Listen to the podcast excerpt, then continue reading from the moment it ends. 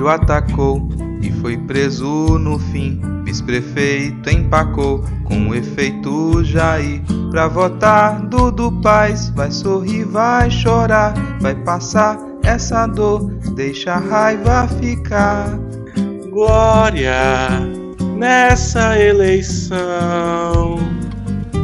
fungo capitão. Quase um repelente afasta voto, elege ninguém. Só que tem sempre alguém, não importa o lugar, conseguiu se eleger, prometendo acabar com o país, dar um fim. Ou o PT vai voltar quando deita mimi, com o pessoal vai sonhar. Celso, derretendo amém. Vem apuração, dia só, sem papel, no Brasil tem.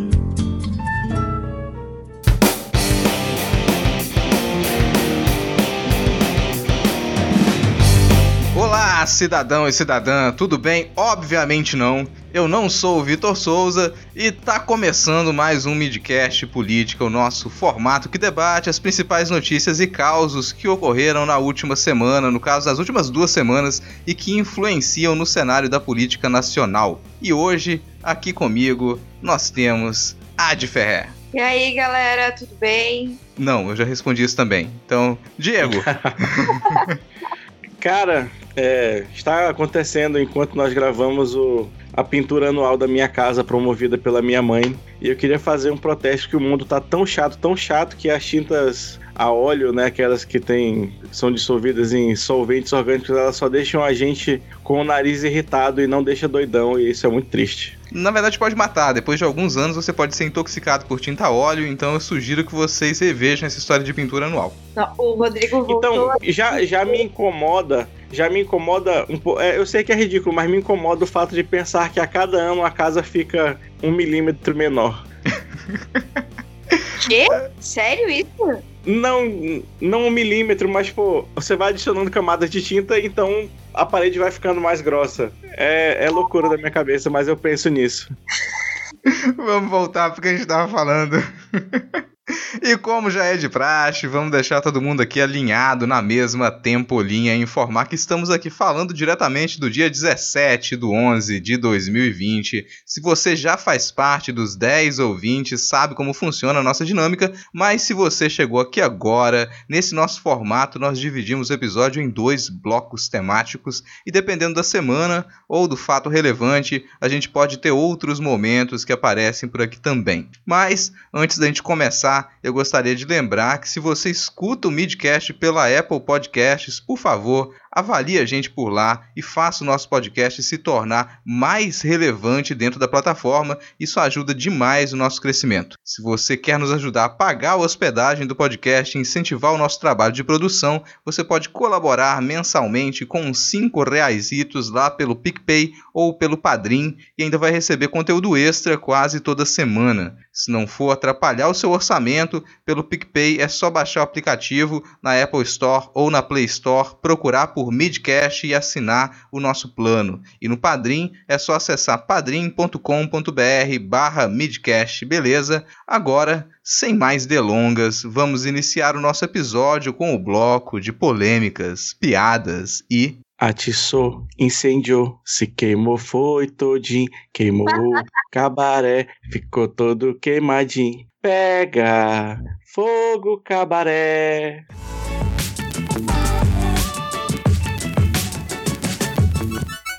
Ai, ai, ai. Nesse clima, nesse clima de leveza, nesse clima de tranquilidade, a gente vai começar aqui o nosso primeiro bloco relembrando o jornalista investigativo Oswaldo Eustáquio, que acabou de voltar para Cana. Vocês acompanharam essa, essa, esse caminho de volta para prisão aí do Oswaldo Eustáquio? Graças a Deus eu estava online quando isso aconteceu. Fiquei, já acordei, já fiz café, já fui ver, porque hoje foi um grandíssimo dia. Só queria dizer que, falando sério antes, que o Oswaldo Eustáquio tem que lavar a boca antes de chamar de jornalista, viu? Jornalista faz seu trabalho sem usar fake news. Quem usa fake news é blogueirinho. Fica a dica. Hum, é um jornalista de alta performance. Oswaldo é jornalista de alta performance. Eu adorei esse conceito, cara. Desculpa, desculpa Ai, essa, ai. essa nota vem. Essa nota é da Ascom, Assessoria de Comunicação de Ades Ferrer. Desculpa. Cara, mas que grande dia. Eu ainda creio, eu, eu acho que até ele ter sido preso, de fato, eu custava acreditar que ele existia, na verdade. Porque é, é muito. É muito, esse nome, né, com essa persona, com todo esse negócio, parece aquela o Jornal da Cidade Online, só que ele, ele se deu ao trabalho de realmente existir. E aí o Alexandre de Moraes decidiu que ele, prefer, ele deveria existir na cadeia, então, que bom. Não, e assim, pra quem não, não acompanhou em detalhes, o Oswaldo Eustáquio ele já havia sido detido e tem uma ordem para que ele se mantivesse afastado das redes sociais. Aconteceu que ele voltou às redes sociais, o que não é surpresa para ninguém, e durante um dos debates para o primeiro turno da, da eleição municipal de São Paulo, o Oswaldo Eustáquio me manda uma lorota dizendo que o Boulos ele estava envolvido com empresas fantasmas. Não sei como, não sei se o, o russomano estava ali, né? Se ele tem anteninhas inseridas dentro do cérebro dele, mas de alguma maneira, sem ter acesso a celulares, ele ficou sabendo exatamente o momento em que o Oswaldo Eustáquio publicou isso e lançou essa pergunta sobre uma notícia falsa para o Boulos durante o debate, né?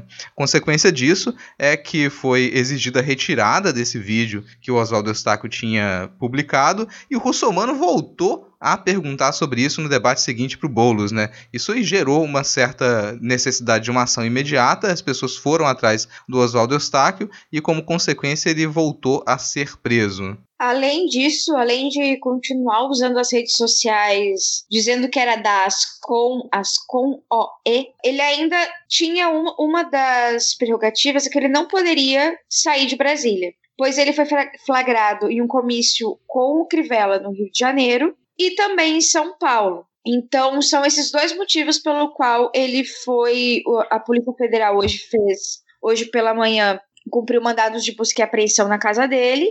E ele teve a prisão domiciliar decretada, então ele vai usar a tornozeleira eletrônica, que nem a Sarah Winter a partir de hoje. Combinandinhos, né? Os dois agora estão combinandinhos. Cara, eu adoro ver os surtos do, do Oswaldo Eustáquio. Teve uma, um dos surtos dele, acho que foi o pessoal da Folha que foi lá tentar filmar, e ele segurou na janela do carro, filmando com o celular dele, e começou a gritar: Vocês estão me arrastando! Vocês vão me arrastar do meu carro! E aí a pessoa tentou tirar a mão dele dentro do carro, né? Tira a mão de mim! Tira a mão de mim, moça! Tira a mão de mim, você! E, e se declarou: Eu tenho aqui carteirinha de jornalista, eu sou jornalista.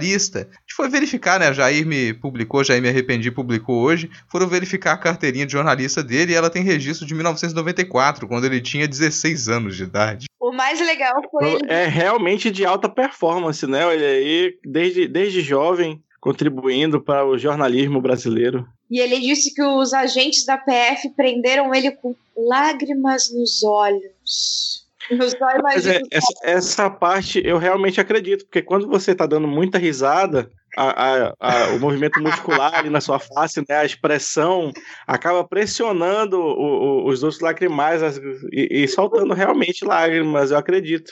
Talvez ele não tenha reconhecido a, a, a expressão do riso, porque ele não deve conhecer, né? Uma pessoa que Ele vive não para fazer a desgraça na vida dos outros não deve rir. Sei lá, cara, eu fico imaginando a polícia lá, o pessoal chorando. Pô, passei em concurso, tô aqui experiente, passei toda tanta experiência de trabalho pra estar aqui perseguindo blogueiro, cara. Pra tá aqui prendendo Porra, blogueirinho. começou a doideira, cara. Queria estar prendendo 5 toneladas de maconha no meio de, sei lá, em Tabatinga. Tô aqui em, Bra- é, em Brasília prendendo Playboy nessa merda. Prendendo 5 toneladas de bosta, na real. É, cadê a Imagina época que a gente prendia senador, que a gente prendia presidente, ex-presidente da república? Agora a gente tá aqui, olha que queda, hein, mano? Mas que queda da Polícia Federal, porque saiu de, de prender ex-presidente da república pra prender o Oswaldo Eustáquio. Eu não sei se o hipster da Federal tava nessa, hein? Vou até pesquisar. Quero saber para, para uma amiga. Mais algum comentário? A gente já deu muito O que, palanque que você quer pro saber pra Oswaldo. uma amiga? Eu não, não entendi. O hipster da Federal, o bonito. Ah, sim. Sim, sim.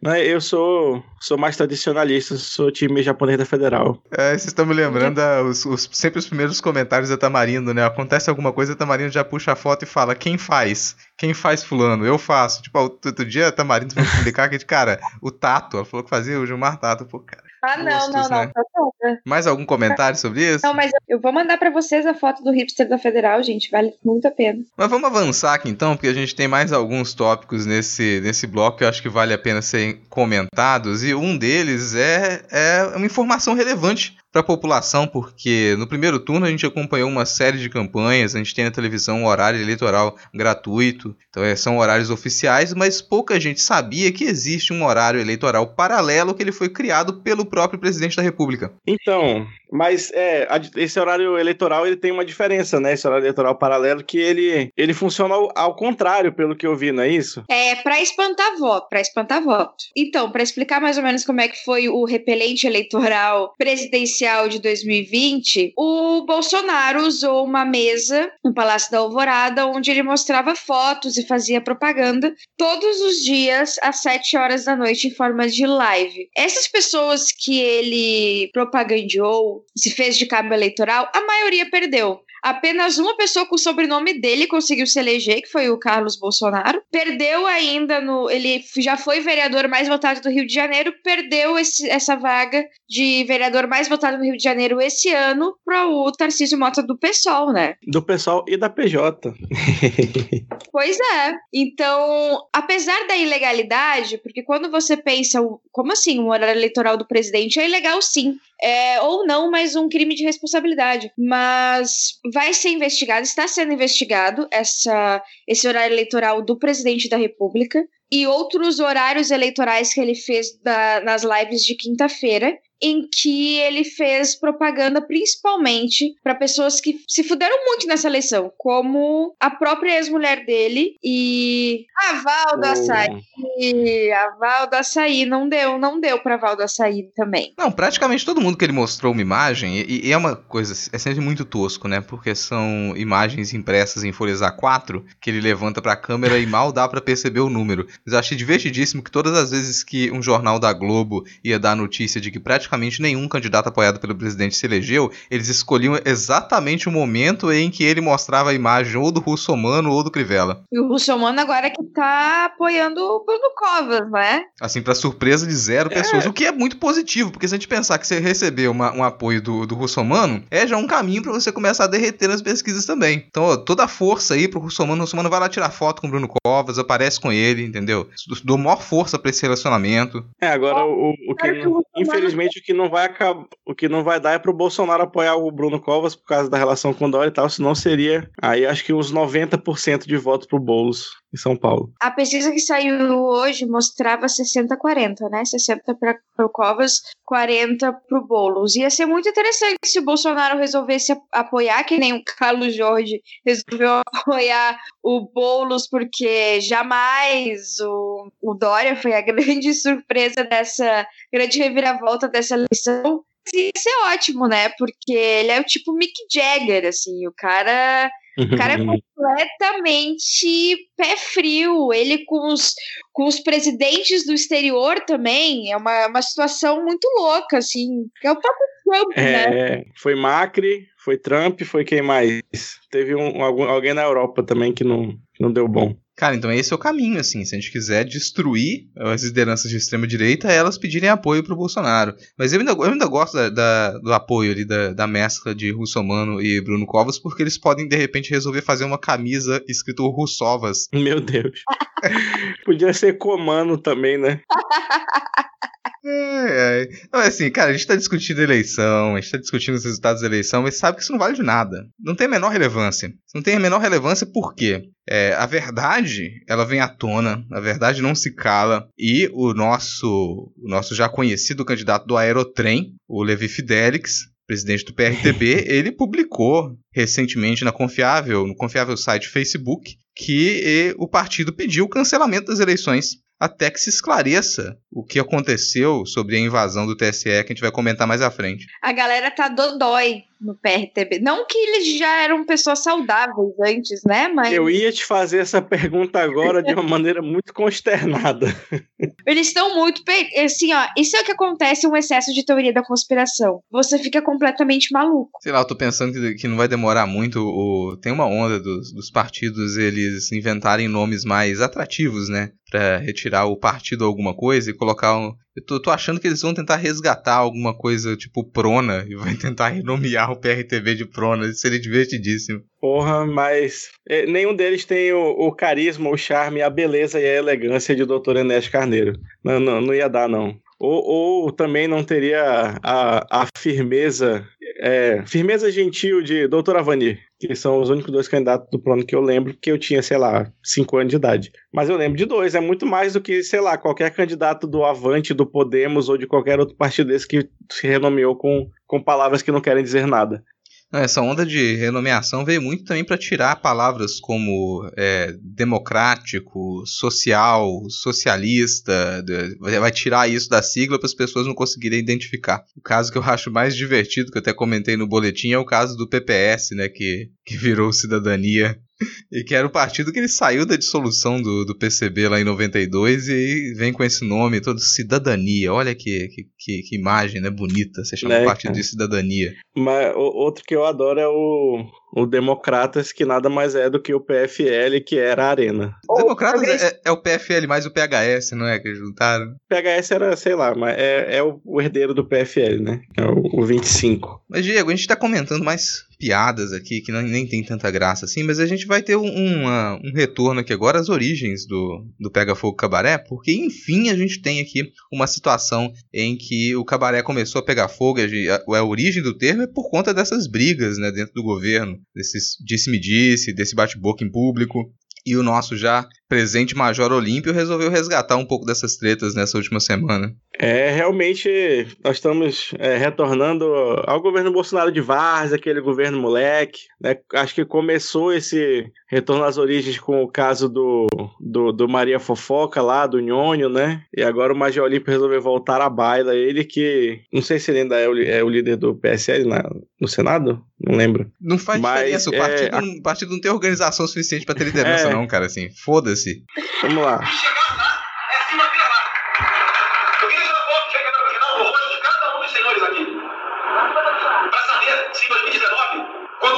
Quando o como comer valendo, se vocês vão se deixar seduzir por discurso do Centrão ou se vão se manter firme e forte Bolsonaro. Brasil acima de tudo, Deus acima de tudo. Porra, bananinha. Pois é, o Major Olímpio joga aí algumas das hipocrisias na cara do Bananinha. Chama Bananinha de moleque, pergunta das rachadinhas, se ele sabia das rachadinhas. E no vídeo que ele posta, o Bananinha, o Eduardo Bolsonaro, está justamente criticando a aproximação do, das pessoas, que, do presidente, das autoridades com o dito centrão. Enfim, aí eles começam a se xingar, tenha vergonha na cara, uma assim, uma, uma brigaiada muito louca de colégio, assim. Só faltou se encontrarem na saída da escola e se cagarem a pau na rua. Esse foi o nível. Cara, tá aí uma coisa que deixa tudo ainda mais triste, né? Porque antigamente briga de deputado com senador, pelo menos tinha classe. Né? Nada como um Vossa Excelência é um filho da puta, né? E tal. Era, era um negócio mais tinha uma substância, mas hoje em dia é, não, não tem mais essa erudição na briga, no, no achincalhe. É, é aquela velha história que a crise é, acima de tudo, estética, né? Acho triste. Para além, além de todos os outros motivos, esse é também um motivo que é triste a, a situação da política do país. Não, mas então eu vou trazer uma, uma, uma, uma treta que não é tanta treta assim, mas que tem um pouco mais de elegância, né? Dada a situação do segundo turno em São Paulo, é bem interessante de ver a Janaína Pascoal respondendo ao pessoal de direita, porque a Janaína Pascoal resolveu praticamente apoiar o pessoal. Larguem mão da extrema-direita, larguem mão dos conspiracionistas, porque essa onda acabou. E se Janaína Pascoal tá dizendo que essa onda acabou, né, cara, o pessoal talvez escute. Ela que, que convidou o Boulos para uma live no Instagram para conversar sobre propostas para a cidade, olha aí. Eu achei isso que a gente criticou o que, que o Boulos quer falar com a Janaína? Por que, que o Boulos foi atrás do Covas para tratar sobre questões de, de moradia na cidade de São Paulo? Gente, acho que vocês esqueceram, mas é isso que é política. É o conversar com uma pessoa que você sim, nunca pensou na vida que você ia conversar com vivências completamente diferentes de, das suas e tentarem entrar em um, em, sei lá, e pelo menos em um respeito mútuo entre, entre as, os interlocutores, porque a gente esqueceu completamente como é que se faz política. O Bolsonaro trouxe a forma mais escrota, nojenta, do de baixo clero mesmo, assim, aqueles bagulho lá do, do esgoto, assim, para política, sendo que a política é justamente você sentar e conversar com as pessoas que diferem de você, velho. Para mim, tá, a, a, eleição em São Paulo tá sendo, nesse momento, tem tido um toque de civilidade que a gente. que eu sentia falta nas outras eleições, principalmente na última eleição presidencial, né? E me dá um pouquinho mais de esperança até por São Paulo, o que eu nunca imaginei que ia falar nem aqui, nem em lugar nenhum. São Paulo tá me dando esperança. Perigo, é, arriscado uma declaração sem, dessa. Muito arriscado uma declaração sem, dessa. Que, sem, sem querer queimar a pauta da Virgínia aí no boletim no segundo turno, mas são Paulo tem esse negócio de de vez em quando ter um surto na capital e eleger, né? Sei lá, já, já foi a própria Erundina na década de 80, já teve Marta Suplicy antes de ela ficar senil, né? Teve o próprio, o próprio Andrade, por aí vai. Mas assim, é, é um, é um surto, é um lapso, é um, é um distúrbio e logo depois passa. Mas eu fiquei feliz de certa forma. Eu acho que, que eu tava muito decepcionada, muito decepcionada com o nível do debate. E acho que o nível do debate deu uma, uma aumentada assim. Não acredito que o Boulos vá levar, lamento. Não acredito. Que, queria muito que o Boulos levasse, mas acho que não, não leva mas já é uma, uma luz no fim do túnel, digamos assim, pelo nível elevado de debate mesmo e por esse por essa junção que o Guilherme Boulos fez. Na verdade, o que me dá esperanças é a campanha de Guilherme Boulos. Né, para reformular então o meu pensamento. Porque o Boulos juntou numa comunicação praticamente sem defeitos, assim, uma uma galera boa, conversou com, com o pessoal, assim, muito. Um bagulho muito civilizado. É, é, é isso, sabe? Era a saudade da civilização que eu sentia. Provavelmente o aspecto mais importante da, de, dessa eleição foi aquela velha história, aquele velha falácia que a esquerda só é, é mais votada entre as elites universitárias, etc. Você vai ver no, no, no mapa da votação em São Paulo, que Perifa votou em Perifa, né, mano? Que, e, e, e Itaim Bibi votou em Itaim Bibi. Eu Mas nós estamos queimando o assunto do, do Não, não é nada. Eu vou ser otimista. Eu acho que, que, que, tem possibilidade de virada. Agora, é, sobre isso da, da, civilidade na campanha, tem uma questão também nesse debate em São Paulo, que é o Covas, ele não sabe fazer aquilo que tentaram instruir ele para fazer. Tentaram baixar o nível, tentaram que ele, olha, tá no, no script do Covas estava ali colar no Boulos a etiqueta de radical e tentar deturpar a imagem dele. Mas o Covas não é esse tipo de debatedor. Ele não é esse tipo de político, não é assim que ele se comunica. Então ele mesmo no debate ele ficava nítido que ele estava constrangido de tentar fazer alguns, tipo, alguns tipos de inserções. No fim das contas ele desistiu disso. Eu espero que tenha desistido mesmo, né? Que ele abandone essa estratégia de política e que nas próximas a gente tenha mais diálogo. Inclusive, falando em diálogos, os dois conseguiram se acertar e concordar que era melhor não ter os debates de portais de notícias, se focar nos debates de rede de televisão, os dois concordaram que eles estão muito cansados e que se eles resolverem fazer toda essa série de debates, eles vão morrer. então eles falaram: não, ó, vamos deixar esses debates aqui, fica só com a sabatina e vamos concentrar na televisão. Só o fato deles terem conseguido chegar a esse acordo sem nenhum colocar a etiqueta no outro de que, olha, fulano que tá desistindo de debater, para mim já, já é também um, um grande lucro. Assim. Eu acho, que, que o também... da civilidade na, nas eleições de São Paulo, na verdade, foi a Joyce Hasselman quase mandar o Bruno Covas tomar no cu e no último segundo mudar de ideia. Aquilo foi o ápice da civilidade, porque ela poderia ter mandado ele tomar no cu. Tava tudo ali, mas ela não mandou. Porque civilidade. Para de aumentar o IPTU! Ei, prefeito, vai tomar vergonha! É, e depois Joyce é, inaugurando o, o... o, selinho de fake do Twitter, né? Inaugurando o selinho de, ó, essa mensagem aqui não é, não é confiável. A Joyce é uma mensagem que não é confiável, né? Você ia falar uma coisa, Diego? Eu só ia comentar que a, eu acho que é, essa civilidade do Covas tem um pouco a ver com. Ele, ele foi criado né, dentro da, da política, ele aprendeu a política não na internet, mas acho que com a questão do. Acho que era avô dele, o pai, não sei, não, Mário Covas. E aí acaba que ele traz uma bagagem dessa política mais, mais antiga e um pouco mais civil. Falando em civilidade, falando na, na civilização complexa, a gente vai ter momento Carluxo hoje, Diego? Hoje nós teremos um retorno glorioso, agora que acho que já não é mais crime divulgar só um candidato, não divulgar os outros. é mais para eu coloquei hoje mais pra gente falar da repercussão do glossário aí de Carlos Cheis, que o perfil do Midcast soltou nessas últimas semanas e que viralizou, né? Saiu até na portal My News, né? Trazido pelo Antônio Tabet, né? E, chegamos ao tio Rei, né? o, o o dicionário de Carlos Chase, o, o tio Rei já sabe que existe. É um passo para ele se tornar um ouvinte do, do Midcast.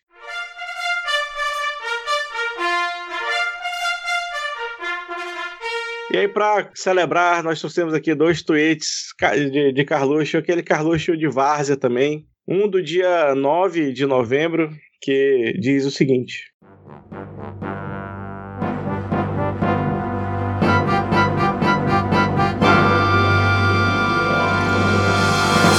A intenção do papagaio mudo era mesmo vir candidato. Hoje, mais escancarado do que nunca, com as defendidas aves de bico longo, amebas, o grupelho que já estava no contexto da aspas, oposição permitida, Iron e o queridinho de certa emissora de TV, todos alinhados. E você, ouvinte, que já viu a primeira e a segunda edição do Dicionário de Carlos Chase, já consegue com certeza decifrar esse tweet, então responda lá no nosso perfil. É, veja aí o link na descrição, né? Se quiser tirar um print, ou então só responde lá pro, pro midcast. A que figuras folclóricas se refere esse, esse tweet do menino Carluxo? O único comentário que eu preciso fazer sobre esse dicionário de Carlos Chase é que ele é, além de uma grande utilidade pública, ele também é uma peça de museu que nós precisaríamos realmente cuidar e preservar, porque daqui a 100 anos, como é que a gente vai explicar esses tweets do filho do presidente, o nosso grande gênio da comunicação presidencial de 2020? A gente precisa do dicionário de Carlos Chês do Midcast.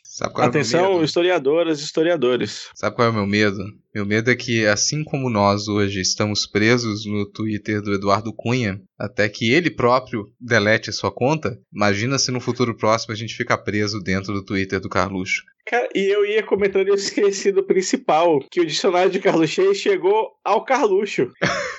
ele deu ele deu print no tweet da, da Mera Vagalhães com o, o, o dicionário de Carlos Cheiros do Midcast, rindo pelo menos, acho que ele curtiu. Então, acho que não, a Bin ainda não está nos ouvindo. Oremos. Mas o que eu achei sensacional foi um comentário que uma, uma apoiadora dele fez lá. Olha que, que engraçado, não, não, não conhecia muitos desses negócios aí. Ele respondeu, nem eu. ele nem sabe do que ele tá falando, cara. É o, é a... E aí, depois desse nem eu, subiu assim, written and directed by M. Night Shyamalan, né? Porque, porra, Mas assim, cara, ele deve, ele deve, ter ficado surpreso de, nossa, peraí, tem pessoas que leem o que eu escrevo e tentam encontrar algum sentido nisso. Isso é, no mínimo, engraçado. Ele, porra, eu bato minha cabeça três vezes no teclado e dou enter e a galera fica tentando achar significado. Cara, um cara que tem um que tem é, persiana direto uma parede sem janela e a gente ficar tentando encontrar sentido nas coisas que ele escreve, sabe? O mesmo, o sentido que tem nas coisas que ele escreve é isso, cara. É uma grande uh, obra nonsense, é uma grande obra surrealista, cara. E, e para mim isso resume muito nessa imagem. Uma persiana instalada por uma parede sem janela. E para encerrar o momento Carluxo, uma outra pérola. Qualquer matéria dos blogueiros gargantas profundas imagináveis começa com um tema Y e terminam com Bolsonaro. A internet revolucionou a informação e o gasto de papel higiênico. Que o que, que é papel higiênico? A gente, o Denis chegou a conseguir traduzir essa parte do papel é, higiênico? Papel higiênico eu acho que deve falar de merda mesmo, né? Por, em vez de você usar o papel higiênico para limpar o, o, seu, a sua zona bolsonariana, que é o de onde sai merda, né? Você usa pra limpar a internet, que isso também só sai merda. Algo Cara, nesse sentido, talvez. Tô imaginando Denis- aqui que, Denis real, me corrija se eu tiver errado. na real, o Carluxo ele escreve esse, esse tweet olhando as coisas que estão em volta dele. Então, no caso desse, será que ele tava cagando e escrevendo esse tweet assim? Ele falou quais palavras que eu posso usar e olhando em volta assim, sei lá, ah, papel higiênico. E colocou papel higiênico no Twitter, sabe? É, ele tá escrevendo ah, o Twitter no quarto dele, ele olha aqui, algum dia ele tava escrevendo, ele olhou assim, hum, calças apertadas, sabe? Calça justa, vou twittar isso. Fechou? Fechou o momento Carluxo? Fechou. Então a gente vai agora, a gente vai agora pra onde, Jade? Pra parte que todo mundo acha chata. Começando a parte que todo mundo acha chato, com a atualização de notícias passadas, porque no último Midcast, duas semanas atrás, a gente estava gravando e os americanos estavam começando a apurar. Eles continuam contando voto, mas o resultado já saiu, não tem jeito, Trump perdeu, Joe Biden é o presidente eleito. Mas o Trump se recusa. Há controvérsias. Há controvérsias. It's the fake news media. Desculpa, eu sou jornalista, só sigo a mídia. Hum. Ele se recusa a aceitar que perdeu, ele tá lá surtando dentro da, da Casa Branca, tá uma loucura. A campanha do Trump, os advogados estão gastando bastante dinheiro com judicializando o negócio, fazendo loucuras, enfim. Agora ele está trocando todo mundo dentro do Pentágono. Isso é, as pessoas que são responsáveis pela segurança dele e pela segurança do presidente eleito Joe Biden, agora são todas leais a ele. Não suficiente, porque tudo que tá pior pode ficar muito pior. Ele acredita piamente que ele vai ter o, o, próxima, o próximo mandato. Tanto é que o seu, os seus. Como é que é o nome dele? Mike Pompeo. Mike Pompeo já falou também que a transição vai ser tranquila somente para um segundo mandato de Donald Trump. Então, vocês querem comentar alguma coisa sobre o Trump? Eu achei essa parte aí muito engraçada, assim, que a gente podia até imaginar ele amarrado, assim, numa das colunas da Casa Branca e gritando I'm not getting out of here! I won! I won! Stop the count! Stop the count! Isso me faz combinar. Cara, eu queria muito que houvesse Era- uma câmera lá. Pra... Tem câmera, gente. Tem câmera espalhada pela Casa Branca inteira. Por favor, aí, alguém vaza essas imagens do dos momentos em que o Trump tava percebendo que ele ia perder, mas ele não vai aceitar, e que ele começa a gritar: It's a huge fraud! Cara, isso vai ser muito divertido, cara. Provavelmente tem essas imagens e essas imagens vão vazar em algum momento. Agora, tem sérios problemas na- nessa.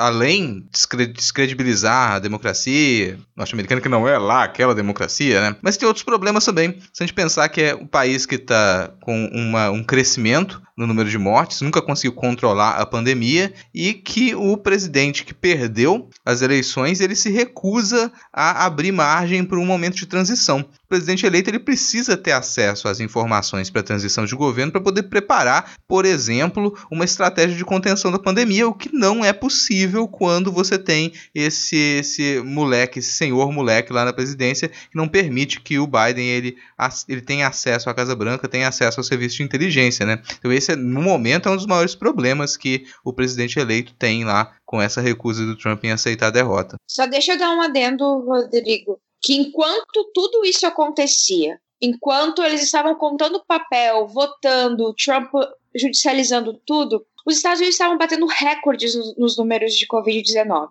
Mais de 100 mil casos durante mais de uma semana, todos os dias batendo o recorde do dia anterior. Fora o número de mortes, a mais de 1.200. Durante todo esse período, enquanto Trump estava esperneando, que ele não perdeu, que ele ganhou, etc. Isso é muita gente. É muita gente. Tá, agora vamos pra. É, é, são, são imagens bacanas de, de se pensar o Trump esperneando e realmente ele tá, porque o homem branco não sabe perder nada e ele acha que ele tem que ganhar tudo de graça. Mas, para além disso, tem um, uma parte mais real do, da coisa: que eles estão com a campanha de financiamento né, lá aberta para aspas, financiar as ações judiciais para pedir recontagem de votos, para é, parar a fraude na eleição, etc e tal. Só que lá na letrinha miúda tem a questão que ah, se você doar menos de 8 mil dólares, a sua doação vai inteira para A. Pagar as dívidas de campanha do Trump e B. para o, o caucus dele no, no Partido Republicano. Então ele está estendendo tanto assim, está esticando tanto essa corda, não só porque ele perdeu, mas também porque ele sempre foi muito bom em ganhar dinheiro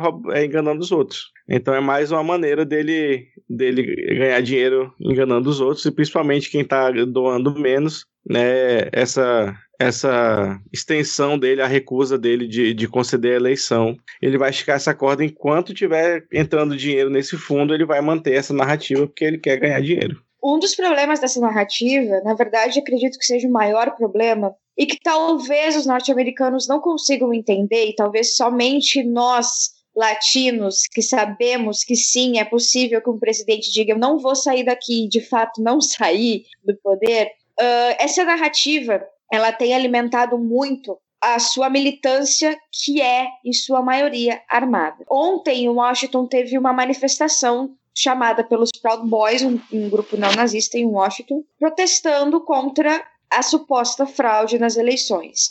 Ali, Acho que eles chamaram até de marcha de um milhão, né? Se não me engano, eles chamaram. Mas deu, tipo, sei lá, 20 mil pessoas. E aí, grupos antirracistas foram lá para manifestar contra eles. E aí entraram em conflito e há relatos de esfaqueamento de ambos os lados mas não há nenhuma comprovação, digamos assim, de quem é que tinha faca e não tinha faca, enfim. Esse é o perigo. O perigo é que nós tínhamos durante a campanha carreata de trumpistas tentando jogar ônibus de campanha de Joe Biden para fora da estrada. Nós tivemos ameaça com armas, com armas de fogo apontadas para movimentos uh, para movimentos antirracistas, e nós temos um presidente que se recusa a aceitar que perdeu, não suficiente, se recusa a fazer a transição, dessa forma dificultando toda a questão da, da Covid-19 e também alimentando essa gente armada que está prontíssima para dar tiro em qualquer um. Então, é, na verdade, no momento, os Estados Unidos está uma grande panela de pressão. A gente pode dizer, ah, mas é os Estados Unidos, isso nunca aconteceu. Pois é, isso nunca aconteceu. É exatamente isso, isso nunca aconteceu. Os Estados Unidos nunca sofreu uma, uma perda, um desgaste tão grande das instituições como tem sofrido com Donald Trump. E tem deixado, em muitas vezes, se desgastar. Enfim, eu só quero dar uma última, uma última notícia sobre, sobre a questão do Trump que eu acho importante quando a gente puxou a questão do Covid-19, uh, ah, o Trump tem acusado o governador de Nova York, que é um democrata, de não querer a vacina da Pfizer. E meio que ameaçando o cara mesmo de que não vai de que não vai dar essa vacina a Nova York. Lembrando que Nova York é o estado que mais sofre com a Covid-19 nos Estados Unidos. É que, na verdade, Nova York teve um outro estado agora, mas foi um dos estados que foram decisivos para a derrota dele, que falaram que iam fazer testes próprios na vacina, né? Além de não só acreditar direto na, na certificação do FDA, porque sabem que o FDA do Trump tá igual à Anvisa do Bolsonaro. E aí ele aproveitou para dar essa essa cutucada aí falando que eles não queriam a vacina, mas obviamente ele falou isso e já subiu o avisozinho lá do Twitter. ah, gente, mas assim, eu não tô preocupado com os Estados Unidos não, porque a gente já coitado dos Estados Unidos assim, na realidade, porque se eles inventarem realmente de criar problema, a gente já já está se planejando para o grande exército brasileiro invadir o território americano para poder salvar a população dos Estados Unidos. Glorioso exército brasileiro. Uma coisa que aconteceu nesse meio tempo em que a gente ficou na cobertura das eleições é o, o, mundo se voltar para os líderes mundiais que reconhecem ou não a eleição do Biden e um dos líderes de grandes países que não reconheceu ainda a vitória de Joe Biden é o Jair Messias Bolsonaro. O Bolsonaro continua a se recusar, continua ali a chorar as pitangas pela derrota do Trump e na medida em que ele foi pressionado, ele me resolve dar uma declaração que causou uma, uma, um choque no jornalismo brasileiro, na mídia hegemônica, ele disse que quando a, a saliva não dá conta, você tem que recorrer à pólvora, o que daria a entender que o presidente do Brasil ele está ameaçando entrar em guerra com os Estados Unidos da América.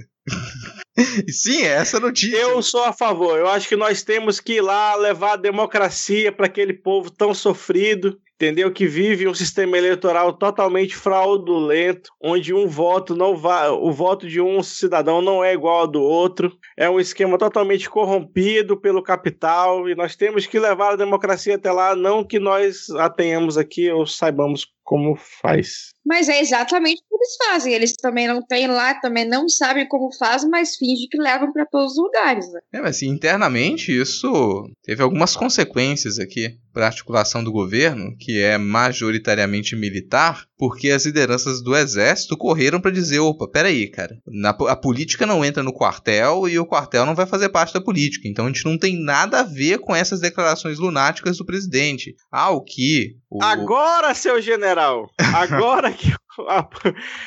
é que agora ele passou de todos os limites. Finalmente. Ele já tinha passado de todos os outros, né? E ninguém falou nada. É, ele precisava era é, mesmo. Olhou pro Bolsonaro. Olhou pro Bolsonaro disse: Você não vai falar mal do meu daddy. É, é, mas eu gosto dessa, dessa treta em específico porque ela demonstra um pouco daquilo que a gente diz aqui há algum tempo, né? Que mesmo que o, o, o Bolsonaro ele resolvesse se recusar a sair do cargo, por exemplo, ou dar algum tipo de, de autogolpe, ele precisa do apoio militar e ele não tem realmente o apoio de boa parte das Forças Armadas, ele teria que contar com seus milicianos. Então isso aí já, já coloca a gente numa, numa outra posição como observadores. Assim. No primeiro momento em que o, o Jair Bolsonaro ele realmente resolve colocar as Forças Armadas ao dentro do seu projeto lunático, as Forças Armadas se recusam. Falam, não, com isso aí a gente não tem nada a ver. Por mais que eles estejam dentro do governo e que eles tenham alicerçado a subida do Bolsonaro ao poder, no momento em que o deles é colocado na reta publicamente, eles se retiram. Mas é que eu acho que também não tinha como. A gente não tem poderio para porra nenhuma, assim. Ou o cara do exército dizia assim, não, gente, ele está viajando, ou sabe-se lá o que ia acontecer. Assim, era, ele realmente tinha que, que fazer isso, porque o que o Bolsonaro fez foi colocar em perigo a segurança nacional, que é o quê? Um crime de responsabilidade. Mas tudo bem, o Rodrigo Maia tá Sem bem contar o, o, do discurso de dizer que tava torcendo pro Trump, que já era crime também antes, né? Cara, mas todo dia é um crime, tá ligado? Aquela montanha de de pedido de impeachment do, que tem na mesa do Rodrigo Maia deve estar tá tão grande que o cara não se enxerga mais lá dentro, tá ligado? E não é possível, todo dia tem um crime de responsabilidade e a galera, ah, pode crer. Ah, não, Sim, a pode... respeito disso, tem uma, uma coisa que eu já comentei aqui no Midcast, que é, eu sei que irrita muito a gente o fato de ter 56 pedidos de impeachment do Bolsonaro embaixo da bunda do Rodrigo Maia e ele não fazer nada, Porém, qualquer processo de impeachment do Bolsonaro que ele fosse colocado para votação sem ter um acordo com o Congresso, ele não iria passar. E você apresentar um processo de impeachment do Bolsonaro e ele sair desse processo de impeachment, isso daria mais força para ele. Então é, é, é, de se pensar que o Rodrigo Maia observe esses processos e pense isso. Opa, peraí. Se eu colocar qualquer coisa aqui para votação, o Congresso vai derrubar. Então o, Bolsonaro não vai conseguir ser impeachmentado com o Congresso do modo como está, comprado. Ainda mais depois com os acordos com o Centrão. Então a gente quer muito que um processo desse ele siga em frente, mas isso nesse momento seria uma derrota. Qualquer um desses processos que for colocado para votação agora, o Congresso vai, vai retirar o Jair Bolsonaro da cena. Então não tem muito condição de fazer isso andar. Ao mesmo tempo, estar sentado em cima desses processos de impeachment é uma arma do Rodrigo Maia contra o Jair Bolsonaro. Ele falou: eu tenho 56 processos de impeachment aqui. Vamos disputar aqui para ver quem consegue realmente fazer articulação com o Congresso? E isso dá uma segurada no presidente, porque eu ainda, ainda penso que se o Rodrigo Maia ele realmente quiser fazer uma articulação com o Congresso para votar um processo de impeachment, em última instância ele consegue. Ele tem manejo para fazer isso, um manejo que o Bolsonaro não tem. O que o Bolsonaro tem é compra ou distribuição de cargo para o Centrão, o que ele já usou. Ele já usou boa parte das armas que ele tinha. Isso vai acabar em algum momento. E aí sim a gente tem que pensar quando e como que o Rodrigo Maia vai dar prosseguimento, se ele vai dar prosseguimento a esses processos. Mas sempre com a certeza de que vai ganhar. Você vai colocar um processo de impeachment para votação com o risco de perder, como aconteceu com o Trump nos Estados Unidos, e que se não fosse a desastrosa gestão dele da pandemia, provavelmente ele iria se reeleger. E, e uma parte da reeleição dele ia ser por conta de ter vencido um processo de impeachment. E até para lembrar que teve aquele caso lá no, no, logo no começo do governo Bolsonaro, que a bancada dele ficou contra, que era a questão das emendas parlamentares se tornarem execução obrigatória. Né? Porque eu acho que a maior moeda de troca que o governo tinha com o Congresso, além dos cargos ou de dinheiro sujo direto direto na mão do, do parlamentar eram as emendas. E agora que as emendas se tornam de execução obrigatória, é, diminui muito esse poder de barganha. Né? Então, acho que aí, aí acho que vai, entra até um pouco mais de poder para o Rodrigo Maia por designar o relator do orçamento, por fazer essa articulação para a organização das emendas, uma vez que a liberação passa a ser compulsória, né? Mas eu acredito que, a, a não ser que, que o Rodrigo Maia tenha muita confiança de que o, o nome que ele vai apostar vai ganhar a próxima presidência da Câmara, eu acho que ok, assim, você segurar. Mas há grandes possibilidades de ser um nome bolsonarista. E aí a gente perde a oportunidade, e uma oportunidade que, na verdade, se dá todos os dias de um processo de impeachment. O que talvez possa ser que, que saia seja uma talvez uma cassação da chapa por crimes eleitorais. O que vai acontecer? Ah, mas, mas ué, o nome que o Rodrigo Maia vai lançar para a presidência da Câmara não é Rodrigo Maia? Ele já desistiu de mudar o regimento da Câmara? É, ainda não, nem ele, nem o Columbre do Senado. Pois é. Bom, e falando de responsabilidade, o, alguns partidos da oposição entraram com pedido no STF para que o governo cumpra o plano contra o desmatamento. O desmatamento que vem aí batendo recordes na, nos últimos meses, que o Rodrigo fala tão brilhantemente em todo o midcast política sobre isso. Foram sete partidos de oposição o PSB, PDT, Rede, PV, PT, PSOL e PCdoB. E eles entraram com. Tem tudo isso de oposição ao governo? Por que, que a gente não ouve falar? Que então. Que todo projeto de interesse do governo passa? Que louco. Ah, então, Rede, PV, PSOL, PCdoB são países que eu vejo. Países. São partidos que eu vejo com grande frequência entrando com processos no STF para impedir certas, certas manobras do governo federal é uma questão se quase diária. Você pode ver alguma polêmica, pode ter certeza que principalmente o Rede. Rede é um, é um partido que eu vejo com assim, ó, muita frequência com ações movidas contra o governo. Tem se feito bastante coisa judicialmente. Não tem se passado muitas delas mas tem se feito. É, o que acontece com parte dessa oposição é que partidos como Rede e PV eles são oposição ao governo em algumas pautas mas não em tudo. Lembrar que o PV já votou com a bancada da bala em outras propostas do governo. Então depende muito da pauta. Algumas pautas você vai encontrar uma confluência entre todos esses partidos de esquerda e a gente vai ter a impressão de que tem uma oposição mais organizada. Agora, em outras pautas, isso dissolve por completo. A gente poderia realmente colocar como uma oposição generalizada ao governo PT, PSOL e PCdoB. De resto, a gente tem ali uma situação muito volúvel e a gente tem que analisar caso a caso. Né? Nesse caso do desmatamento, por exemplo, é generalizado, porque isso aí prejudica todos os partidos, ou pelo menos prejudica a, a, as pautas de todos os partidos, desde os liberais até os comunistas. Ninguém lucra com o aumento do desmatamento. E a gente já teve movimento de empresariado exigindo que o governo cumprisse a meta para desaceleração do desmatamento, que não tem acontecido. Isso se liga, inclusive, ao tópico anterior que a gente havia comentado, porque com a eleição do Joe Biden existe um risco sério do Brasil ser colocado na lista de vilões ambientais, o que pode resultar, e essa é uma possibilidade, pouco improvável, mas pode resultar em o Brasil sofrer algumas reprimendas comerciais. E aí você imagina o empresariado arrancando os cabelos do cu com a possibilidade de que a gente não possa vender o que a gente produz no agronegócio com o, da maneira como a gente vende por conta de embargo dos Estados Unidos.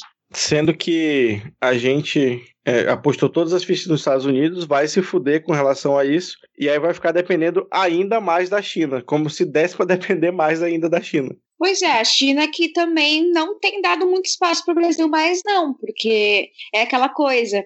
Ai, mas Bolsonaro só é grosso, são só as declarações dele, dele que são erradas. Pois bem, declaração é ação na política. Então, as declarações pegaram muito mal, e a China já, já virou as costas para o Brasil, já vem virando as costas para o Brasil em muitas questões, inclusive na soja. Então, vou aproveitar isso até para puxar uma, uma notícia que é, é uma atualização, que a gente havia comentado um pouco sobre isso, pois aconteceu durante a cobertura das eleições também, que o, nessa tentativa de melhorar um pouco a imagem do Brasil, tentar suplantar essas declarações corrosivas do Jair Messias Bolsonaro, o vice-rei da Amazônia, Milton Mourão, que é presidente do Conselho Nacional da Amazônia, ele comandou uma viagem viagem a três cidades da região amazônica com embaixadores de diversos países com a intenção de mostrar que, opa, peraí, nós cuidamos bem da Amazônia. Não é dessa maneira como, como é divulgado nessa imprensa comunista, globalista, internacional. O que a gente tem aqui, na verdade, algumas áreas de queimada, mas como vocês podem visualizar nesse trajeto que nós planejamos para vocês circularem por avião e visualizarem a Amazônia de cima, é tudo verde. Olha, o mar verde da floresta amazônica, que lindo! Só que isso não colou porque os embaixadores informados eles além de terem percebido que essa viagem ela foi armada, ainda houve uma crítica direta de perceber, opa, peraí, o Brasil ele, opa, peraí, o Brasil ele tem estrutura, tem ferramentas para conter o desmatamento, apenas não quer. Essa foi a conclusão dos embaixadores. Existe sim uma maneira de conter o desmatamento, a Amazônia ela pode ser mais preservada e a grandiosidade que foi mostrada ainda faz com que isso se torne mais urgente. No entanto, essas ferramentas elas não são utilizadas, inclusive o orçamento que ele poderia ser executado, ele não é executado. No fim das contas, essa viagem do Hamilton Mourão com os embaixadores foi um, um meio tiro pela culatra porque não conseguiu melhorar em nada a imagem e ainda deixou deixou uma cobrança maior internacional para que as ferramentas que elas foram apresentadas elas sejam realmente utilizadas. Bom, isso era visto, né? Para começar, que o cara tá, tá, tentando desmentir satélite, como se satélite tivesse algum tipo de tá ligado? Era é, é aquela coisa. o que, que você esperava com essa viagem? Que as pessoas fossem bater palma para você? Tá errado, velho. Era esse o meu comentário. Abraço. é, cara, mas acho que é, que é isso, assim. Em relação, a gente tem sempre atualizações para trazer sobre a pauta ambiental e é o que eu sempre defendo que merece programas à parte, porque é onde o governo mais atua para desestruturar as políticas públicas e tem conseguido sucesso, ao mesmo tempo em que há essa contradição porque não há apoio de ninguém para o que o governo defende, essa destruição acelerada da, dos biomas brasileiros, isso não é defendido por ninguém, nem pelo agronegócio. Então, essa é uma, o tipo de notícia que sempre vai ter atualização aqui. Vamos falar então de ataque hacker, porque nós temos aqui essa, essa novela de ataque hacker no Brasil, nessa semana, é quase uma bíblia, porque vamos, vamos dividir em capítulos. Capítulo 1, o STJ. No início da semana, o STJ sofreu um ataque hacker que impediu com que os seus sistemas funcionassem por alguns dias. Os dados foram criptografados e sequestrados pelos hackers que pediram dinheiro, mas por causa de um backup do servidor do sistema, os dados estão agora junto com o STJ.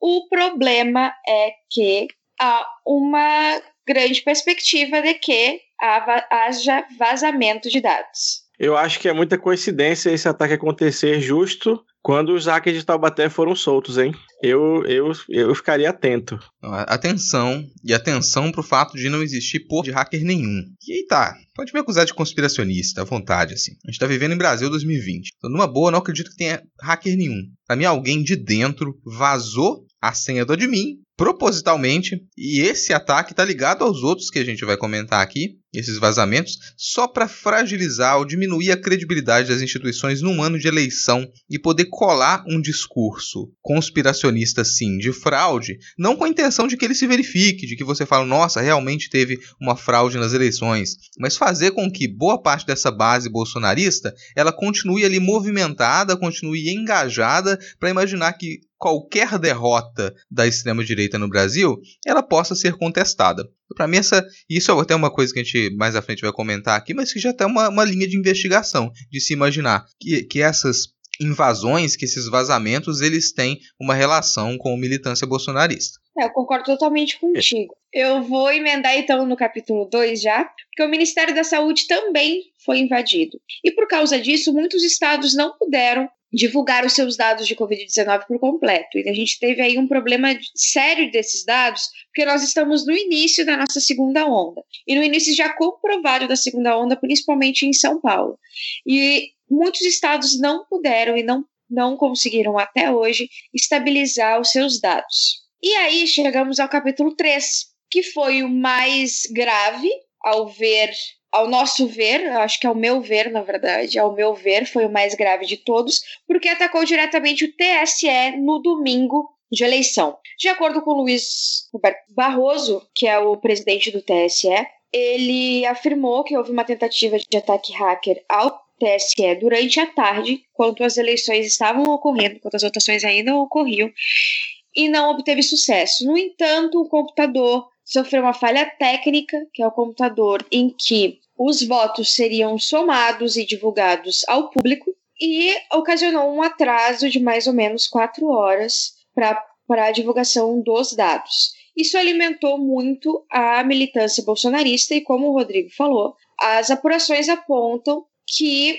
os extremistas bolsonaristas têm ligação com esses ataques. A princípio, não teriam os ataques ao STJ e também ao governo do Distrito Federal e outros governos de estado lá no início da semana, eles não teriam nenhuma ligação entre, uns e outros. No entanto, a linha que se tem agora é de que sejam o mesmo grupo. Né? Falar que uma da, das evidências para isso é que aparentemente as, a, a, movimentação de redes sociais, de vídeos no YouTube, do pessoal que, que veio defender essa ideia de fraude, é algo que já estava arquitetado. Essas postagens já estavam programadas, você já tinha essa movimentação toda organizada, é uma organização prévia, ou seja, esse pessoal já sabia que haveria esse tipo de vazamento e de fragilização do sistema. E eles se aproveitaram disso. E se aproveitaram em cima de uma situação que ela é nova. Por quê? E isso precisa ser bem pensado para se fazer isso. A articulação com redes sociais, o discurso em cima do, dos resultados da eleição e esse novo sistema de apuração, de contagem dos votos. Anteriormente a gente contabilizava os votos e divulgava a partir do TRE e agora a gente divulga a partir do TSE. Então todos os votos eles são direcionados para um só lugar e de lá você tem a contagem, os votos eles já estão apurados, você vai ter a contagem e divulgação a partir de um núcleo. Isso era feito antes dividido entre as regiões. Então você precisava pensar nessa mudança e se aproveitar dessa mudança do sistema de divulgação em cima de uma fragilização já arquitetada anteriormente. Então você invade o sistema do STJ, invade o sistema de outras cidades, do Ministério da Saúde, para que você possa já ter uma, um cenário que vai fazer com que essa invasão do TSE, que ela foi mínima, isso não fragilizou em nada o processo de contagem da eleição, foi, foi algo à parte, mas você já criou um clima de que a gente teria ali uma possível fraude. Então, isso parece ter sido muito arquitetado, você tem evidências suficientes para dizer que é de interesse da base bolsonarista organizar esse discurso, mesmo que você não tenha tido nenhuma invasão grave. E essa mudança, essa centralização desses dados foi uma orientação da própria Polícia Federal dizendo que esses dados estariam mais seguros em um computador centralizado. Só para dar esse adentro. Mas só comentar assim, que fala, a gente fala em invasão e eu prefiro até falar de, de fragilização, porque o que acontece muitas vezes é você identificar que alguém teve acesso ao sistema, alguém não autorizado teve acesso ao sistema, e o que você faz é travar todo o sistema. Opa, peraí, tem um risco de que tenha havido uma invasão? Tem um risco? Então você trava todo o sistema. Isso aconteceu aqui em Vitória, recentemente. Você teve o, o sistema, ele se mostrou fragilizado, então você travou o sistema todo. Não dava para você nem marcar consulta no sistema público de saúde, porque você teve que parar tudo, paralisar tudo, pela possibilidade de que tenha havido uma invasão. Pode ter sido só um acesso não autorizado, que é o que aparentemente aconteceu em algum desses casos. Uh, vamos falar agora de uma situação gravíssima no Amapá. Enquanto a gente estava gravando o Vidcast Política agora, eu recebi a notícia de que o Amapá teve novamente um segundo apagão e está 100% sem luz no momento. Uh, há duas semanas, há exatos 15 dias, o Amapá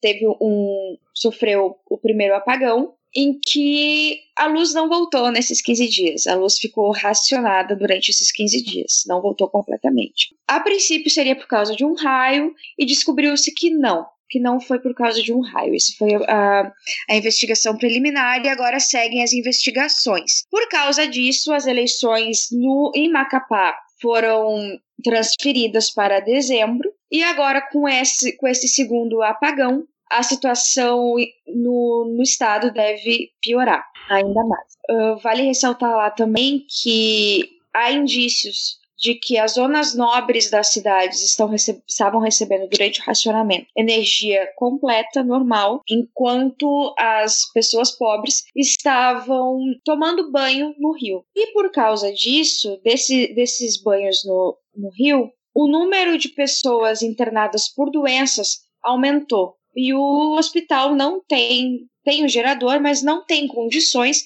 de aguentar não só um surto de uma virose que teria começado por causa desses banhos em rios, mas também a Covid-19 e o fato de que tá todo mundo sem luz, né? É bizarro, assim. Cara, é. A, a primeira coisa que tem que se comentar é que a empresa que gerencia o abastecimento de energia no Amapá é privada. E aí vem toda aquela história de indício da, das contas de luz caríssimas que, que existiam lá no, no, no estado a má gestão desse processo, porque não, não, não, não, é, não existe, em lugar nenhum do mundo deveria existir essa possibilidade, remota que fosse, de você ter um sistema tão fodido de falho que não aguenta perder um transformador que entra em colapso e você deixa um estado inteiro sem luz, gente morrendo no hospital durante a maior pandemia do século, sabe? É, é, é, é literalmente é, é um país de brincadeira, é um país que deixa acontecer isso e aí, quando vão cobrar do presidente da República, ele fala que, ah, vamos ver, vamos ver isso aí,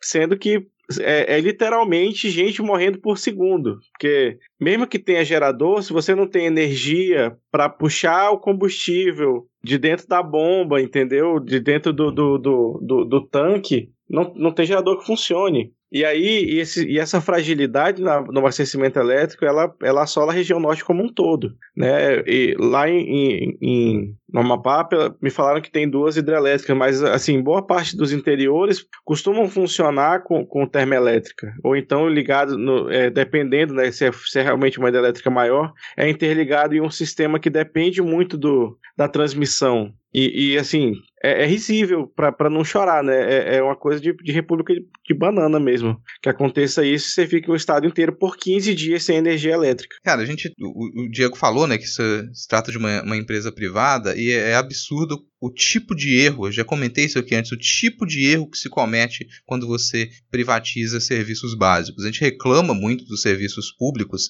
mas o tipo de erro que se comete quando você privatiza é, é um erro muito mais absurdo e muito mais básico, que é você continuar a utilizar um transformador com o dobro da capacidade que ele deveria ser utilizado por pelo menos dois anos, sem fazer um novo investimento. É esse tipo de situação que você permite que aconteça quando você privatiza serviços básicos. E mais, depois que você privatizou o serviço básico, quando acontece um erro desse tamanho, é impraticável que aquela empresa ela consiga realmente arcar com a responsabilidade sobre aqueles danos. Então você vai sempre jogar isso no colo do serviço público, você vai sempre jogar isso no colo do gasto público quando você realiza esse tipo de privatização e que a gente observa acontecer com, com outros serviços. O maldito marco do saneamento que, te, que colocaram agora também, ele abre margem para esse tipo de situação. Se você falar, ah, a gente só vai ter mais investimento, mais participação da, inicia da iniciativa privada, que a iniciativa privada ela permaneça longe de serviço básico. A iniciativa privada tocou em serviço básico, é uma chance muito grande de dar uma merda enorme, sabe? Porque você não consegue realmente responsabilizar essas empresas depois. Sabe? Essas empresas elas não têm tamanho para poder reorganizar o, o, o, serviço depois que você tem esse tipo de erro. A prova está aí no Amapá agora. E aí, se a gente deixar isso correr com outros serviços, vocês podem imaginar o que pode acontecer com o abastecimento de água, por exemplo, das capitais do país, na medida em que você deixar que a iniciativa privada adentre essa, essa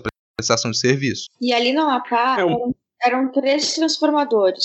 Um dos transformadores já estava estragado há mais de ano. E ele só foi enviado para arrumar em Santa Catarina no dia 15, no domingo de eleição. Isso é um absurdo. Os outros dois deixaram de funcionar e agora, a essa altura, nós não temos nada funcionando no Amapá. E não suficiente, quem vai pagar por tudo que está acontecendo lá é todo mundo. Porque aquela coisa, o lucro é da empresa, mas os problemas é do Brasil inteiro. Todo mundo vai ter que pagar. Uma coisa que eles deveriam ter pago, eles deveriam ter ido atrás, e principalmente deveriam ter ido atrás desse transformador, que se tivesse, se tivesse ali, que é o transformador reserva, se ele tivesse ali, hoje o Amapá não estaria com tantos problemas como está tendo agora, por questão de um transformador, por questão de você deixar para o ano que vem para você arrumar o transformador reserva que abastece o estado inteiro. E assim, esse modelo de, de, de privatização ou concessão ele se repete em, em todos os lugares. Você usa o dinheiro público para estruturar, para pagar o investimento inicial,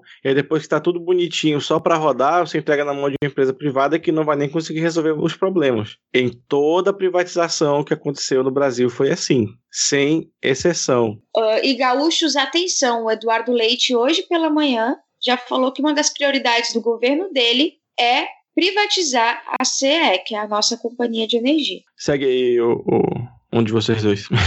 Vou puxar porque o Rodrigo tá, tá tentando resolver a. Arrumar aqui os negócios do momento, vira casacas, porque agora estamos chegando ao final do episódio.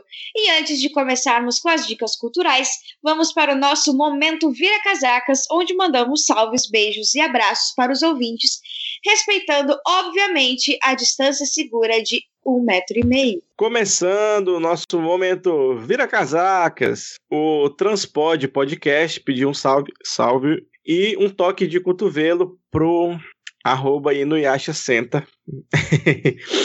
e fez a observação quando ele me ouviu falar Darkrai, ele interpretou como lacraia e pensou se eu teria uma lacraia de estimação. Quer dizer que não, eu já tive macaco, porco do mato, coelho, periquito, Cachorro, gato, obviamente. É, que mais? Acho que só. Mas lacraia ainda não. Só tem uma lacraia que de vez em quando sai no, do, assim, do rejunte do, do banheiro para me assustar, mas é, é a vida. Mas aí ele descobriu que eu tava falando de Pokémon e se tocou do erro, inclusive por falar em Pokémon. Eu acabei, durante a gravação, de chegar ao rank 10 da, da, da batalha do PVP do Pokémon GO. Muito obrigado. O Denis Almeida disse: Antes de tudo, Quero agradecer pela cobertura do primeiro turno das capitais, ficou excelente. E agora eu queria mandar uma nota de alegria pela derrota que o, o fungo sofreu no dia 15. KKKKK. Mais um abraço de verdade, com todos os envios de proteção, para todos e todas da bancada e para todos e todas as ouvintes. Um abraço para você, Denis, o nosso doutor de Carlos Chase. A Elis Regina disse: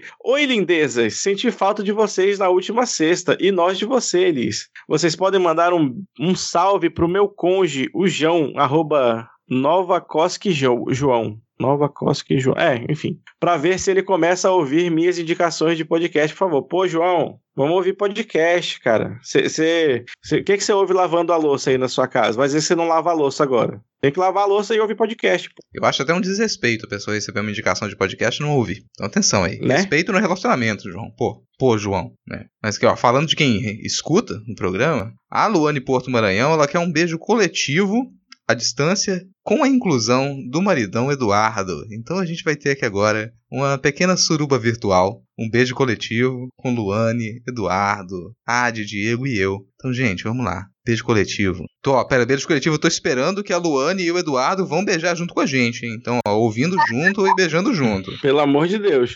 Vai ficar nós três aqui com cara de beijo de olho fechado. É, 3, 2, 1. Hum. Porra, Luane Eduardo, meu primeiro beijo em oito meses, hein? Desde que entrei na pandemia, não beijava ninguém. Muito obrigado. é, e aqui ó, o Alex Mello. Ele mandou um salve para todos nós, em especial para as recém-chegadas, a de Tupá, então ó, tá o salve para vocês duas. A Adi tá aqui para agradecer hoje. Em nome de Tupá também aqui, muito obrigada, meu querido. E o Alex ele quer nos felicitar também aí pela incrível cobertura nas eleições. Ele disse que a gente destrinchou candidatos e bastidores, não só das capitais, mas com bônus de falar por que Brasília não faz parte dessa festa da democracia. Então aí fica o parabéns pra gente e o agradecimento da Tupá também por ter explicado pra gente por que que Brasília Brasília não tem a festa da democracia junto com a gente nesse ano de 2020. A arroba Fernanda Cola, ela disse que quer um salve para a filha dela, a arroba Rei Ocola. Então aí, ó, fica um salve para filhota, arroba Rei Ocola, que insiste que podcasts não são para ela. Pô, Rei Ocola, podcast é para todo mundo. Então você, certamente você vai encontrar algum podcast aí que vai conversar com o seu coraçãozinho e a sua mente. A, Fernanda Collor acompanha a gente desde que ela se mudou para a Terra da Rainha e de acordo com ela é como ela mantém em dia, se mantém em dia com as bizarrices que continuam a acontecer por aqui ela disse que nós somos ótimos mesmo no meio dessas bizarrices, né? Cara, uma pausa que eu achei que Fernanda Cola era um trocadilho com Fernando Collor. Até que eu vi que o nome da filha dela tem o mesmo sobrenome Cola. Eu acho que ela não iria tão longe do trocadilho, então o sobrenome dela deve ser Cola mesmo. Pô, de repente é uma família inteira dedicada a zoar o Fernando Collor, o que é um conceito muito massa. é, família. Realmente. Vamos seguir aqui então. A Ana, nossa querida Ana Salviati, pediu um beijinho. Beijinho, minha querida. O Danilo FM21 disse: Um salve a todos pela série da cobertura das eleições municipais das capitais. Parabéns a todos. A Carol Acrespa disse: Vocês são foda.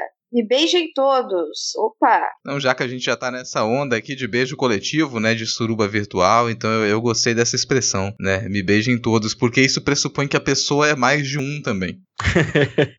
A Lali Alves pediu um beijo coletivo para ela, abafado pela máscara N95. Vamos dar um beijo coletivo pra Lali também. Abafado, botar- tem que ser abafado com a máscara também. Tem que fazer aquele esquema de cantar emo.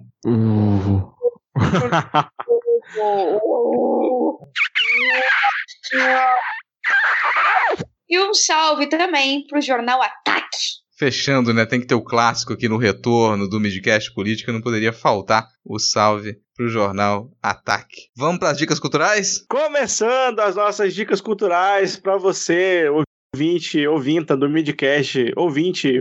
Ah, não, ouvinte já é não binário, né? Então tá tudo bem. É, do Midcast que chegou aqui agora pela nossa cobertura nas eleições, eu vou fazer o meu trabalho, o meu ofício de indicar Xirra e as Princesas do Poder na Netflix. Se você não viu, você está pagando Netflix à toa, tá bom? Outra coisa que eu preciso indicar é o, maravilhoso mundo dos adblocks, que eu demorei muito para entrar e não sei porquê. Eu devo dizer que a quantidade de anúncios que tava tendo no YouTube ultimamente estava tornando impraticável ver YouTube. Eu já tinha pegado, sei lá, vídeo de 15 minutos com 8 a 10 anúncios. E aí, usem adblock e sejam felizes sem, sem ver tanto a cara da Betina dizendo pra você aprender a investir com ela. Mas use o adblock que não minere Bitcoin no seu computador, tá, gente? Então procura aí um, É. um adblock que seja, que seja open source para poder não, não correr o risco de começarem a usar a sua máquina sem você saber. Bom, eu quero indicar uma série que eu e a minha mãe a gente engoliu em um dia só, que é The Crown.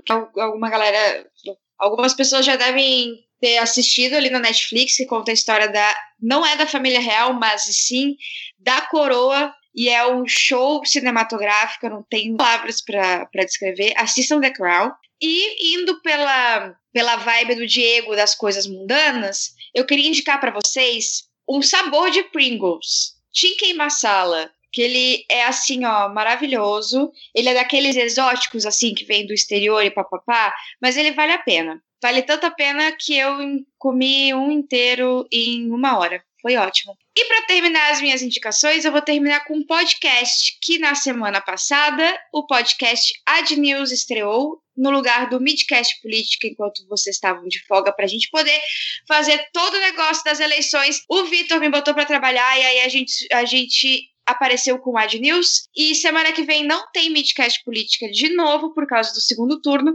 Então vai ter o Ad News de novo. Maravilha, assim, a gente até vai, vai, a gente vai continuar com a cobertura. Sensacional. Sensacional. Eu vou, vou fechar aqui com duas indicações. Como sempre, eu venho indicar um podcast. O podcast que eu indico essa semana é o Projeto Redomas. O Projeto Redoma é um projeto para ressoar as vozes de mulheres dentro dos espaços de fé cristãos. Então tem podcast, textos, estudos, lives, hashtag Mulheres Podcasters para acompanhar todos os projetos que têm vozes de mulheres na podosfera e fica aqui a indicação do Projeto Redomas. E a minha última indicação é, de certa maneira, um pedido para quem nos escuta. O ano tá acabando, a gente daqui a pouco chega no período de Natal e eu tô super curioso para receitas de pudim de chocotone. Então aí a minha indicação é procure receitas de pudim de chocotone. Eu não comi ainda, tô super curioso, adoro chocotone, panetone não. Então eu tô cansado de ver receita de pudim de panetone. Eu quero receitas de pudim de chocotone. Se alguém achar aí, por favor, pode me passar. E se achar de panetone, passa pra mim. Pô, você gosta de panetone, cara? Fruta seca, porra, Gosto. coisa. Eu, eu gosto eu gosto do panetone em toda, em toda a sua riqueza de, de formas, cheiros e sabores. Inclusive, comprem panetone de supermercado local e não daquelas marcas que vem numa caixa até o, o bico de conservante. Fica outra dica aí também. E para encerrar aqui o programa, então, fica esse lembrete de vocês acompanharem a nossa, nossa cobertura das eleições. A gente vai ir agora para o segundo turno e vamos ter boletins também para acompanhar cada capital que ficou a decisão para o segundo turno. É interessante que você reescute os boletins sobre essas capitais também para entender como que a gente chegou na situação do segundo turno. Espere a próxima semana com cobertura das eleições, as próximas semanas com cobertura das eleições e com o Ad News. Se você chegou até o final e curtiu esse episódio, compartilhe ele, faça a palavra do Midcast chegar a mais pessoas. Vou agradecer aqui aos meus companheiros de bancada e a gente tá sentindo falta do Vitor. Nas próximas, de repente, o Vitor volta. A gente vai conseguir em algum momento ter a bancada completa com o Tupac também com a gente. Valeu, pessoal. Tchau, tchau. Tchau, tchau.